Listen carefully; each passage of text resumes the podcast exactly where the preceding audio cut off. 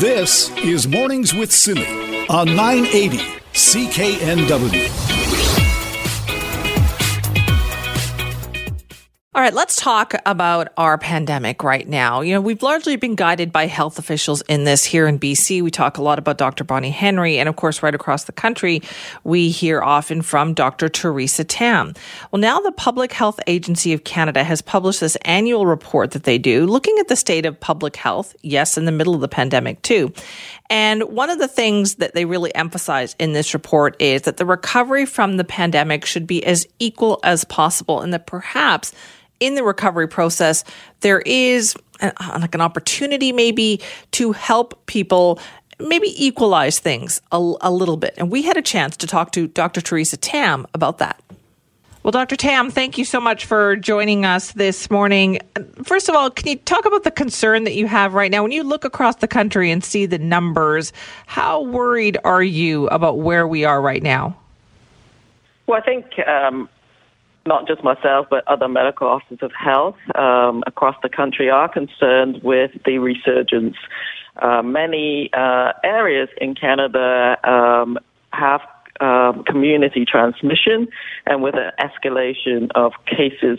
Uh, it's not the same across the whole country, but on the whole, uh, most provinces, um, except for those in the Atlantic region, are experiencing some significant uh, resurgence you, one of the things that you're talking about right now is the process of the pandemic recovery and making sure it is equitable and equal right across the country. Do you have concerns that in the recovery process it won't be equitable across the country? Well, I think this pandemic to date has jolted our consciousness into recognizing that not everyone is impacted in the same way in Canada from the, the start of this panic to now and that equity is vital uh, to ensuring the success in uh, managing the pandemic all the way to recovery and beyond. So, what I mean is that the pandemic, as it stands, um, is much worse for seniors, uh, some essential frontline service workers, um, health workers, racialized populations, people living with certain disabilities, and women. And so, uh, recognizing that some of these populations are um, differentially impacted because of social and economic and other conditions, uh, we have a lot to do to ensure that they get the support they need. Because in the end, this virus transmits in invisible ways, and un- until um, everyone is protected, no one is protected. In recovery, I think we have lots of lessons that we can learn. But the bottom line is building resilience in our communities and as individuals. And that can really only be done not just from the health sector, but the social and economic uh, sector and the supports that need to be pro- provided uh, to many in society that are disadvantaged at the moment. So you're saying we could use the pandemic recovery to provide those supports? And what kind of supports are you talking about? You, you hit the nail on the head. I think COVID 19 is an unprecedented event. And it should serve a ma- as a massive catalyst for collective action. It's a whole of society response. You've seen it. It's not just a health response. It is uh, a response that uh, includes support, for example, for people with precarious employment who don't have any sick leave. You don't have any sick leave and your job is precarious, you're going to work when you're sick because you have no choice. Um, you may have to work in different places. All of these leads to increased um, virus transmission, and um, people in crowded uh, living conditions, people who are homeless. Um, so I think um, also have increased risk because of, of we know this. You know, we, we talk about all of us physical distancing having hygienic measures, wear a mask. Well, some people can't do that as well mm-hmm. as others. Um, and so I think some some of the support is about um, ensuring um, the um, area of um, you know wages and, and equity. Um, the other supports that we have to sort of recognize is for you know, housing, as I just said, mm-hmm. education, all of these things increases the resilience of our community. Do you believe in a mask mandate? It depends what you mean by mask mandate. We've been uh, recommending the wearing of non-medical masks. Um, and as science evolved, and we knew that people could transmit if uh, even if they're asymptomatic, which is why uh, many more jurisdictions um, have really not just strongly recommended but uh, the Atlantic provinces, uh, just as an example, has mandated the wearing of uh, masks in uh, public spaces. Depends, again, I am really stressing um, that the population needs to be behind it, there needs to be social cohesion. Mandates can help, um, I've just been talking to some of the, my colleagues in different jurisdictions. They, they have very different realities that they're working with in their population. They know their population best. And in some, the mandated uh, wearing a mask actually has really helped compliance. And without a lot of enforcement at all, the population um, was, was very um, very keen to get behind this, and it made life a lot easier. People knew exactly what they had to do. Right. And so I also already know, though, that through public opinion sur- surveys, that um, you know over three quarters and maybe over 80% now of people support the wearing of masks in uh, public spaces and when they're not with their families, uh, the immediate health of contact. So I think the population um, now knows uh, what to do to protect each other and uh, in order to protect themselves. What do you think then about what BC has done during this? Is there more we could be doing? Well, I think everybody can do uh, can always do more when it's such a massive uh, uh, public health event. Um, I would say it's not just British Columbia. I think British Columbia has, has some very good best practices or can learn from protecting those, as I said, protecting those that are most vulnerable. And there's some great examples, including in British Columbia, as I said, protecting long-term care facilities, um, which includes not just infection prevention control in uh, in these settings. Um, you know, screening, rapid testing, managing outbreaks quickly, and be able to protect um, uh, the residents, but also support for um, the workers, the personal support workers who are often low wage, women, in racialized communities, in congregate living settings. Mm-hmm. They need support in many different ways. So that has been learned. I hope that every jurisdiction um, really protect these settings. But there are also seniors living outside of those settings that need to be supported as well. And I, I also think that um, you know we have to be careful because now winter. People can't be outside as much. So I think uh, again emphasizing um, bringing the population along with uh, developing sustainable habits. Mm-hmm. I think of of the the basic measures. Everybody is needing to do more in this space in terms of communications, communication, communications, doing better at targeting different populations, using some behavior insights. But, you know, it, it's going to be a, a, number of months ahead. Um, so developing these habits um, is really important so that everybody can keep up with the public health, individual public health measures while uh, balancing, uh, it's a bit like a delicate balancing act where public health is balancing the type of um, uh, you know population-based measures, uh, including gathering sizes, for example, mm-hmm. with uh, the social and economic impacts. And it's a really difficult balance because if you get it wrong, then community transmission occurs and uh, it's very difficult then for public health to manage. So so I think as every public health officer has emphasized, uh, keep your gathering size small in areas where there's um, community transmission. Stick to your household um, contacts as much as possible, um, and you know wash your mm-hmm. hands, physical distancing, wearing masks, because it actually re- is re- really important. Public health has increased its capacity but it can't keep up if everybody has many, many contacts when, when they uh, right. contract the virus. Well, Dr. Tam, thank you for your time this morning. Thank you so much for your interest. That is Dr. Theresa Tam, of course, Public Health Officer of Canada. You've been seeing a lot of her in 2020. This is Mornings with Simi. Check in with our Nikki Reitmeyer this morning, and she's got some advice for us about Halloween because, Nikki, really, we shouldn't be gathering.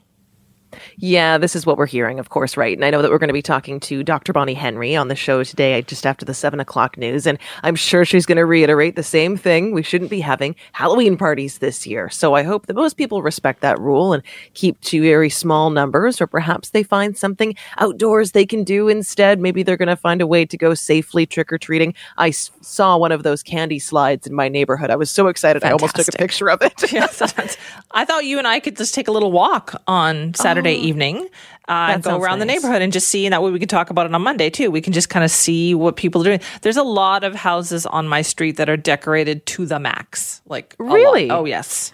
See, my street, there's usually a few houses and they really go all out. And this year, I noticed they didn't really do it as much. I was kind of wondering if maybe people weren't as excited this year because of everything that's happened. But I'm glad to see that there's still some people out there that are really getting in the spirit. That's true. But there's a few things people can do, right? Outside safely? Yeah, there's a few things I've noticed that are outside that people can do. You can do the tours at Fort Langley, the grave tours there, and this masks are required for it, and you have to dress for the weather because it is mostly outside. And I think this always sounds so exciting. It's something I've wanted to do every year is go do the ghostly tours at Fort Langley. So that's still happening this year. If uh, you want to go a bit further out to Abbotsford, Maan Farms are doing their haunted corn maze. Again, this is something that is outside. You're being asked to purchase tickets in advance for most of these events that are happening. So keep that in mind. You'll want to go to these websites in advance and make sure that you're following all the rules for COVID safety. And then there is one indoor event that I noticed happening at the Giggle Dam Theater in Port Coquitlam. It's called Vancouver Horror Nights, and you do sort of a haunted tour that's supposed to be quite scary, actually. I think there's one for adults and one for kids that's happening. But keep in mind that this is an indoor event. So if you're not really comfortable being inside, even though they are following COVID regulations, then it's something that you may want to leave off the list. And I do think people should also check these online because a lot of them you probably you might have to book a time in advance, right? So they don't yes. get overcrowded. Yes, exactly. A lot of these events that have been happening, I've noticed, have rules where they want you to go online first. They want you to buy your tickets in advance so that you're not lining up when you're on site. They want you to book a time in advance. So, again, they're not seeing these big clusters of people forming. So, it's always a good idea if you hear about an event that you go check out their website first and find out what you need to know, especially if they have any rules for COVID 19 in place that maybe you wouldn't expect because you hadn't seen that somewhere else. Most places, though, are recommending masks. Some are even requiring them. Good. That's good to know. Okay, Nikki, thank you. Thanks, Simi. See you Saturday night. You betcha. That's our Nikki Reitmeyer there with a few places that you can check out if you'd like to. But remember, check everything online first to make sure that you are being properly accommodated because they probably have some rules that you need to follow, whether it's the Fort Langley Grave Tours or the Maan Farms Corn Maze in Abbotsford. Uh, let's uh, let's uh, let's hope that everything goes well and safely and distance this weekend. This is Mornings with Simi. I don't know if you've heard, and I'm being sarcastic here, but there's an election happening next week in the United States. I feel like that's all that has been talked about down there for the last, you know, two years. And definitely it has ramped up even more so in the last couple of months. And here we are now at the final weekend before Tuesday's official voting day although tens of millions of Americans have already voted. But we thought, let's get an update on how things are going. Joining us now is Leonard Steinhorn, a CBS News political analyst. Leonard, thank you for being here. Yeah, happy to be here. Thanks. Now, I'd like to think that once Tuesday's vote is done, we're going to talk less about this, but do you get that impression in the United States? Oh my, look, we wake up every morning to a water cannon of news, uh, try to digest it, um, and it may keep going after Election Day because we may not know who wins. And even if it seems, let's say, that one candidate wins, Joe Biden, uh, it's not altogether clear uh, that President Trump will accept the election results. There may be legal battles, it may go to the Supreme Court, there may be challenges to uh, ballots that arrive after Election Day, even if they've been postmarked by Election Day. So there's all sorts of chaos that could ensue. And obviously, if there's a new administration coming in, we'll all be talking about what that means for the change and what might happen in the next couple of months before President Trump uh, leaves office, even though he has balked at committing to a peaceful transfer of power. So this stuff isn't going away, Yeah. even though it's at high fever pitch right now. Um, we become a very highly politicized country, and even though we're fatigued by it, um, the news just keeps flowing out of that water cannon. And I love the way you put that water cannon of news every morning. So, what the last couple of days of this campaign, what does that tell us, do you think, about what the thinking is for each of the campaigns? Well, Joe Biden has more uh, chess pieces on the board right now. There are a lot of states that he can put together to be able to win this thing. But here's the thing when you look at Donald Trump's map from 2016, he has the electoral college equivalent of house money. And what I mean by that is he can lose 36 electoral college votes and still win the presidency. So what he's trying to do is to hold on to as many states that he won in 2016, and he can afford to lose a couple. Um, he can conceivably, for example, afford to lose Florida, which is a big state, and he can afford to lose, let's say, Iowa. And when you combine those two together, that's about 35 electoral college votes. That still keeps him above 270. But he's playing defense in a lot of these states because the polls, at least, are suggesting that Joe Biden is ahead. Now, again, we know the problems with the polls. They're not Exactly. perfect. They were flat out wrong in 2016. But if you give the polls any credibility here, the president is playing defense in all of those states. But he can afford to lose a couple and still win the White House, even if he loses the popular vote by anywhere from four to 10 million votes. Um, so this is where this becomes a game of strategy. Does Joe Biden try, which states does Joe Biden try and emphasize to pick off and pull back into the blue column this year? So Joe Biden has to think strategically about what are the most likely states to move toward him to get him to 270 electoral college votes or more. So that's how they're all thinking through the strategy behind this campaign. Right, and a lot of this has become legal strategy as well, hasn't it? Because it sounds like the can- the Trump campaign in particular is very concerned about the the early voting, the advance voters, and how those ballots get counted and when they get counted. And are the rules are what different state by state?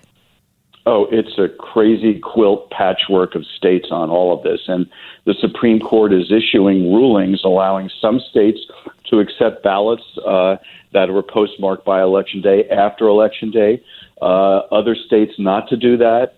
And in some of the uh, opinions in which they've allowed some states to do it, saying it's too late to change things, a couple of justices justices have left open the possibility that they would rethink this after the election.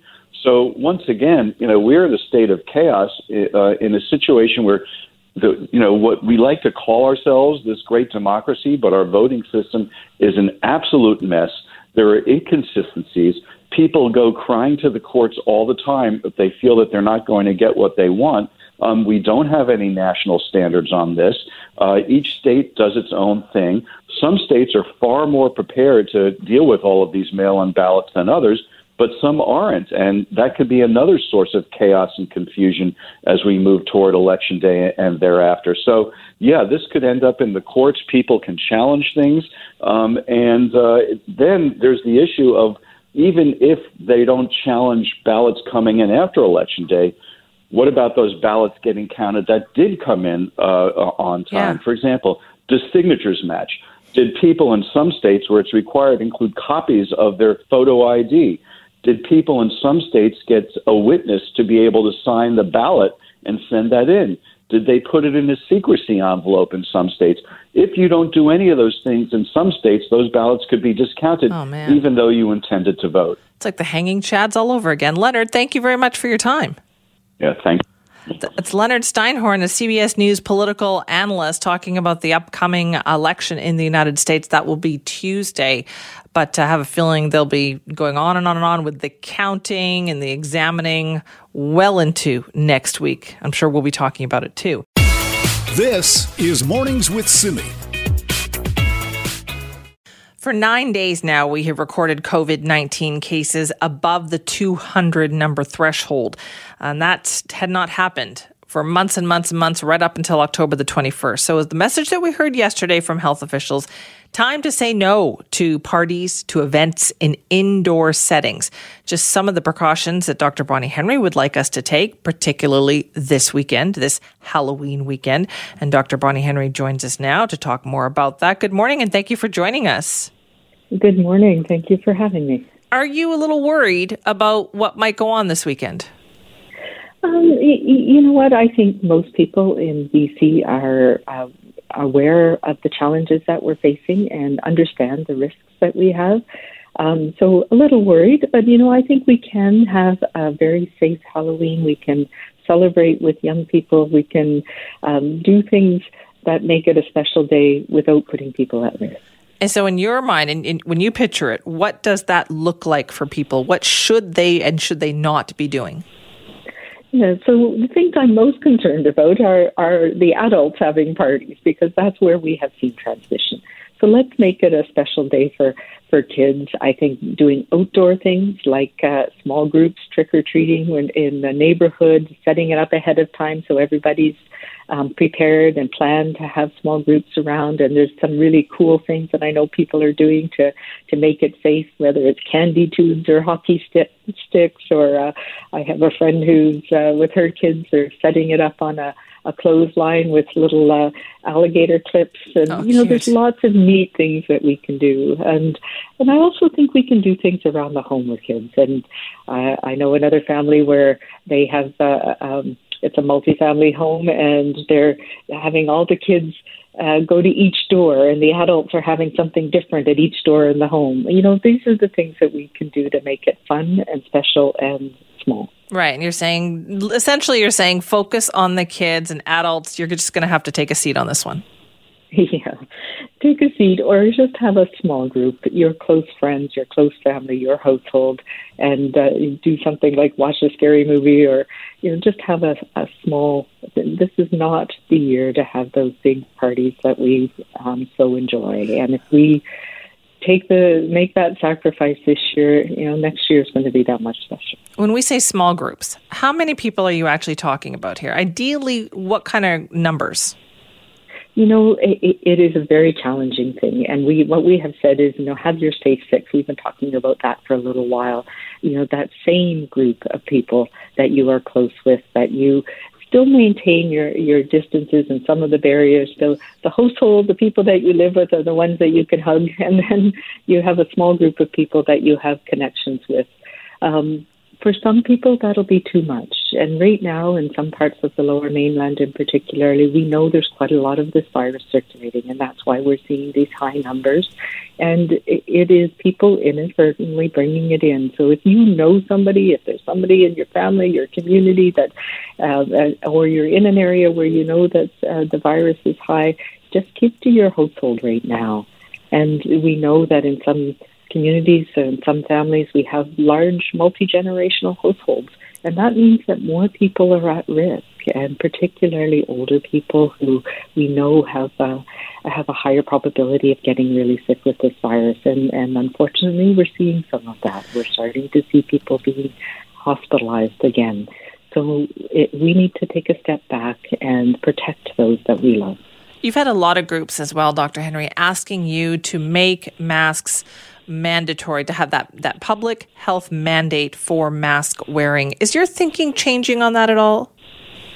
Uh, no, you know, we have evolved in our understanding of the role of masks, and, you know, they are an important tool. And the, the data, the scientific data, absolutely suggests that they are an additional measure. So we can't um, you know, can't wear a mask and not have to worry about uh, keeping our distance and minimizing the number of people in a grocery store, et cetera, et cetera. It's in a, a mask on top of those other measures can protect us, particularly for those situations where we can't always keep our distances. And you know, transit is a really important one. Uh, um, in places where we might have to stand in close contact with people for a short period of time and going to a healthcare facility, absolutely we need to wear masks. So there are situations where it's really important for us to wear masks. And uh, there's um, good evidence that shows that we get just as much compliance by helping people understand the rationale and making sure that the masks are available for people. And that's the focus that we're going to have. Now, it sounds like you're saying that really the mask should be the last thing that you do. You would prefer it if everybody did everything else first. Whereas I think for a lot of people, they want to be able to do what they normally do, but also wear a mask. That's exactly right. The mask doesn't take the place of those important things that we need to do that we know work as well. It's an additional layer, an additional tool that we have. So it's we, we talk about the Swiss cheese model. So if all else fails, the mask is there too. But it doesn't take the place of keeping our distance, keeping our groups small, um, minimizing the number of people, following those one-way lines in the grocery store. Those are all things that help us right, right. now when we know that this virus is out there still. But it also sounds. I think a lot of stores have no longer do that. Like the, I've seen stores where there no longer are lines about which way you go in the grocery store because I think they feel like, well, people are wearing masks now. Yeah, and so we have been working with WorkSafe and putting a message out there, and I've talked to um, to businesses about this. No, the COVID safety plans, we need to revisit those, make sure that we still have those things in place that keep our staff safe too. And uh, we we've seen in some businesses that we've had transmission often between staff because they think they're okay when they're together, um, whether it's in the lunchroom right. or carpooling to work. And so we need to rethink and remember that we're going into the, you know, cough and cold season uh, where there are going to be people with the sniffles. So this is making sure that we go back to those basics again, revamp those plans, think about it, and make sure that uh, masking is a part of it. Are you? Do we need to do a better job? Do you think, uh, public health wise, of reaching out into communities and explaining these rules? I mean, there was a lot of discussion about what was going on in Surrey, in particular. Does the message need to get stronger and better? Yeah, you know that's uh, that's a very good point. Um, we're always challenged, and and it is a it's it's a difficult thing because it is very much um, there. There's basics that we all need to follow, but it's so much dependent on our own situation, and, and that is a hard message. Uh, so if we live in a large family, then we should be pulling back on some of the other things. That is somebody who lives alone and doesn't have any elderly people in their lives right now, it may be okay to go to the gym, but it may not be okay for me to go if I live with my grandparents and aunties. So there are some personal nuances about it, but the basics are there. We need to, to minimize our social interactions, stay away from those situations that we know this virus thrives in. And that's being indoors in crowded spaces, talking to people, and especially, you know, we've been doing this for a long time now. It feels hard. And when we see people that we haven't seen in some time, we want to be able to have that connection. And right now, we need to protect them by, by keeping our distance and making sure we connect in ways that are safe. Are you worried about Christmas? You know, I'm I'm looking forward to Christmas, and I think you know we need to find ways um, to support each other, to have that sense of community that we all need. There's many other celebrations and um, important events coming up. We know that there's November 11th is an important for of course, people. yeah. Uh, Diwali is coming up, um, and then of course you know, Christmas and Hanukkah and other celebrations. So now's our time to start thinking about how to do that safely. But right now we need to focus on bending the curve today because that is what is going to get us through these next few months and uh, make sure that we can have a safe Christmas. Dr. Henry, thank you for your time this morning. Thank you very much. Dr. Bonnie Henry, of course, BC's Chief Medical Health Officer, talking about the ways in which we need to be safe. This is Mornings with Simi. Let's get our next guest on to share some more creepy tales from Vancouver history with us. Aaron Chapman is with us, historian and author of the book Vancouver After Dark. Hi, Aaron. Hi, Simi. How are you? I am good, thank you. Do you love a good spooky story? Oh boy, do I ever! I I uh, I I've, I've never seen a ghost though. I don't know. Have Have you ever seen a ghost before? I haven't seen a ghost, but are you telling me that you've never had a moment where you thought maybe there was something? oh, sure. That, there's everybody has those moments where the, the you know the, the chill goes up your spine and, and yes. whatnot. And uh, and gosh, this city is full of uh, uh, stories like that. I know. Let's hear about some of them. So, what are your favorites? Well, you know, it's interesting because there's there's haunted places all over BC from Chilliwack to Victoria, but right here in the Lower Mainland there are some really well known ones. Probably the the best well known one is is the is the lady in red at the Fairmont Hotel Vancouver there, um, who is a sort of a mysterious woman. She's actually they believe they know who it is. Um, this this mysterious woman who who uh, travels around the hotel and, and has been seen as a sort of a ghostly apparition. Uh, appearing here and there before. She was a, a longtime resident at the hotel um, by the name of Jenny Pearl Cox, who was killed in a car accident on the Stanley Park Causeway. And ever since then, when she this accident happened in 1944, ever since then apparently she's appeared in this red dress and, and been seen all over the hotel, and is somewhat of a benevolent ghost by all all accounts uh, and, and whatnot. But you know, there's so many other places. The, the old spaghetti factory down in Gastown, Oh, the water waterfront I've done station. this one. I've done this Yeah. one.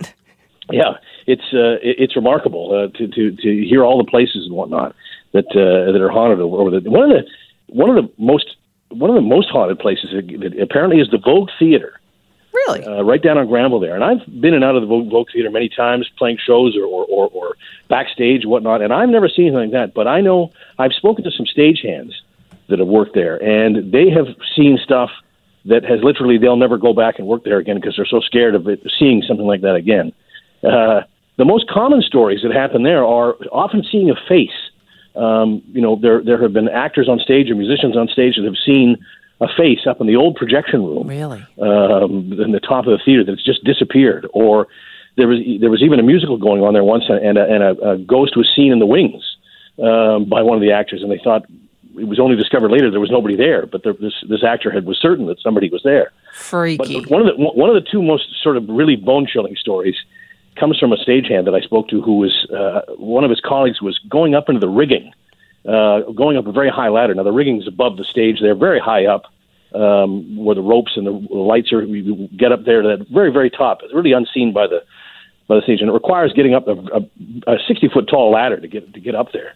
And as the stagehand was going up, right behind his ear, he heard a voice that just was whispering repeatedly, "Be careful, be careful, be careful, be careful." And he was so he was so frightened, he threw off his tool belt and came down the ladder and thought somebody had been playing a joke on him. Uh, he was That's so he was so frightened of it. Yeah, and and and another on another occasion, a guy who was also up in that that, that sort of top part of the theater felt like he was being watched, and just felt a chill go up his back. It turned around, and there was a face uh, that right in front of him, just a face that just disappeared in a mist.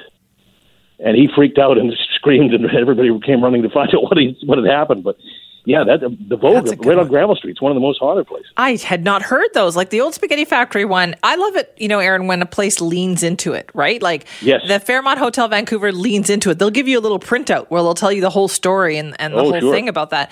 Old Spaghetti Factory, I also was there for a family dinner just a couple of years ago. And when we heard what it was, that it's way in the back and it's like almost like a like a dead spot where it just is just there's no ventilation or anything right there, but it's freezing cold if you just go in. And everybody at my at my table got up and went to the back to go to go and check it out. And you know what? Eager to see it. I Yeah. would say that a couple of them definitely agreed with that assessment. Wow. Well, at the, at the, old spaghetti factory, of course, there's that old uh, Vancouver streetcar Yes. that's in the back, and there's often been uh, people who have said that they've seen the ghost of the old, of an old conductor that sat there, or has, or has even called out people's names uh, when it's been quiet at night. Uh, that's been come from that area. So, yeah, it's an odd. That's another odd place there as well.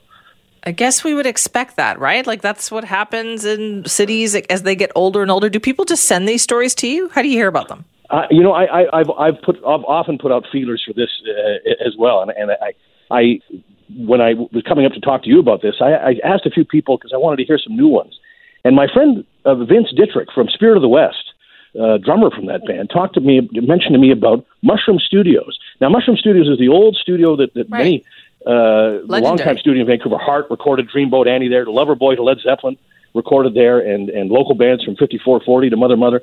Many people have been in that studio. It's called Afterlife Studios now, which is kind of uh, creepy enough as maybe it is. But uh, there, there is apparently a go- there was a ghost, longtime ghost there. I'm not sure if it's still there, but in the Mushroom Studios days, uh, that was always uh, around, uh, and and the, it was a bit of a trickster ghost that would always take people's keys and put them in other parts of the studio. People who had their their house keys or car keys in their in their briefcases or knapsacks were often the keys were found. They had never touched them the whole time they were in the studio. They were they were they were found elsewhere in the studio behind you know, some gear or, mm. or on our shelf, just constantly. And apparently, the, the cleaning lady at Mushroom Studios had interacted with the ghost before and said it was a appeared to her as a as a a, a First Nations woman. Uh, so all the more unique to to, to Vancouver in, in, this sense, you know. That, that's really, so really interesting. interesting. Yeah, because yeah. that's also more of a mischievous ghost. Do you know what I mean? Exactly. Not just like a somebody who's going to appear and reappear, but where things go moving and missing. Well, that's oh, something completely yes. different. Yeah, and, and believe me, I, I you know I know sometimes rock and rollers when they're making a record, long hours are spent in the studio. Sometimes you got to uh, you have to double check these stories. But many people did talk about to me and, and sent a word that confirmation that they had they had seen something or or they had heard something or their keys had been missing, and then they found them later that day. You know, and they had never touched them halfway across the room. So interesting, interesting uh, haunted recorded studio here in Vancouver. Yeah. Hey, question. Now, when we were in high school, do you remember the ghost story about the house on the corner of Cambie and King Ed? Oh gosh, I, I yeah, I remember hearing something about that. Yeah, that rings a bell. Yeah, that one has always stuck with me too. That everybody there was always some really vague story about that house always being haunted. But tell me about one more good one that you can think of. Sure. Well, uh, you know, it's interesting that um, uh, we talked before the break about uh, that I had never seen a ghost. We haven't we've maybe felt things uh, my, a friend of mine lived in the Burnaby Apartments building down the west end at 1310 Burnaby, where uh, 61 years ago this month, Errol Flynn passed away. And we always thought if, if there was ever any place that might be haunted with Errol Flynn's ghost, that must be it. And uh, so a friend of mine, who, as I say, lived there, we had a seance that night, hoping that we could evoke oh, the spirit of Errol Flynn. And I'm I'm sorry to say the only spirits that were seen that night were the gin and vodka that we brought uh, to uh, as a gift for Errol, and and uh, we were all haunted by the hangover the next morning from our little Halloween party there. But uh, it was uh, it, we, we we it wasn't for lack of trying. But uh, there are yeah there are stories of haunted houses that are all over the, the city in that regard. And it always makes me wonder, you know, when the when the house is demolished or, or the or the occupants move if the ghosts go with them or not, uh, or if there's a housing crisis for ghosts in Vancouver, uh, and one True. along with everybody else having a hard time with sometimes. So, with all these renovictions, you're saying, like with the new condo buildings that go up, are those new buildings haunted? Exactly. And the interesting thing is that that apparently, the as far as real estate agents go, if if they know the building is haunted, they do have to tell the the protect, prospective buyer really? that it's haunted. They, yes, they are supposed to say it. Or if a, if let's say a grisly crime, there was a murder there or something ghoulish like that happened, wow. that they're supposed to uh, they are supposed to divulge that information. But uh, whether they do or not, maybe I don't know if it always happens that way. And sometimes people end up with a haunted house that they didn't expect. All right, Aaron, thanks so much for the stories this morning.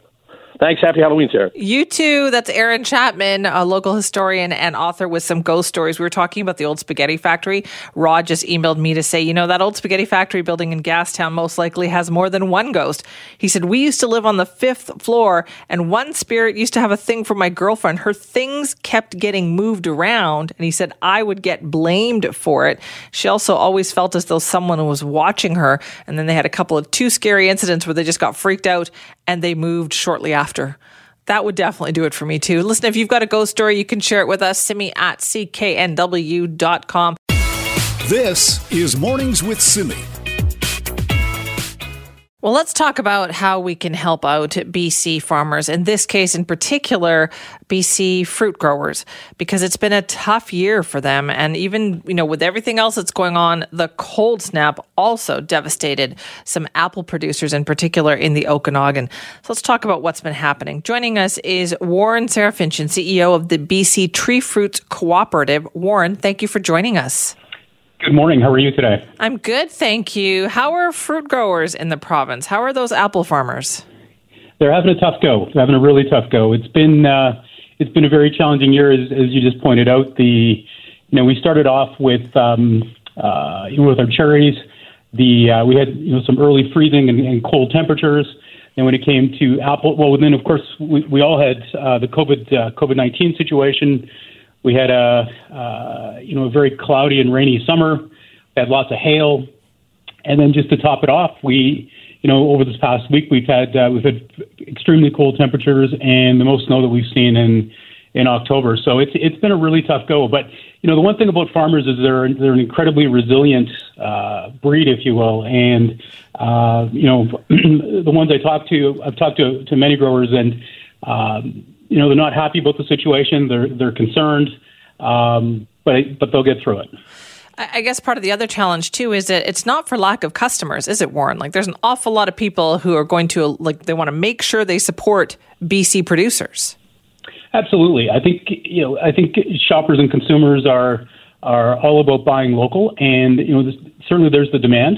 Um, it's about having the product to be able to sell, and that uh, and that is uh, that is creating some challenges. We were able to get you know a good percentage of our crop off, but that that remaining uh, fruit that's still sitting on the trees, we're uh, we're trying to figure out what to do with it. So, is it fair to say that some of it won't get picked? And, and what was the reason for that? Could you not find enough mm-hmm. people? No, so um, it, would, it would absolutely would be fair to say that some of that fruit will not be picked. Uh, in some cases, the fruit's damaged to the point where uh, we we wouldn't want to uh, wouldn't want to ship it to the marketplace. Um, in other cases, you know, but we are working hard to uh, to, to maximize the amount of fruit that will uh, that will get picked. Were there enough people employed this year? Like, were there enough people who stepped forward to say, "I'm willing to work on a fruit, you know, fruit farm"?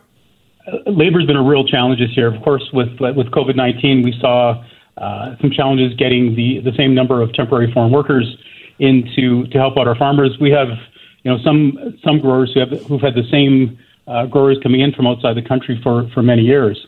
Um, unfortunately, we didn't we didn't see the uh, the number of local uh, and, and I say local, even even people from other parts of Canada who would who would traditionally uh, come in from Ontario uh, and Quebec to help with the harvest.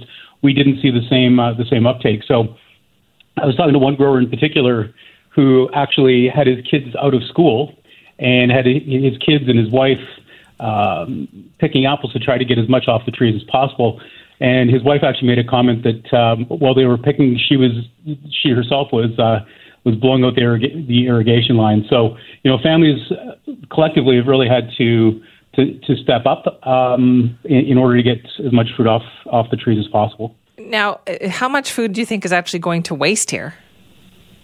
So we have about uh, ninety percent of our crop that we were able to harvest, and we're currently assessing how much of that remaining ten percent we're going to we're going to be able to get in. There's uh, there's programs that we have that will that will help with that.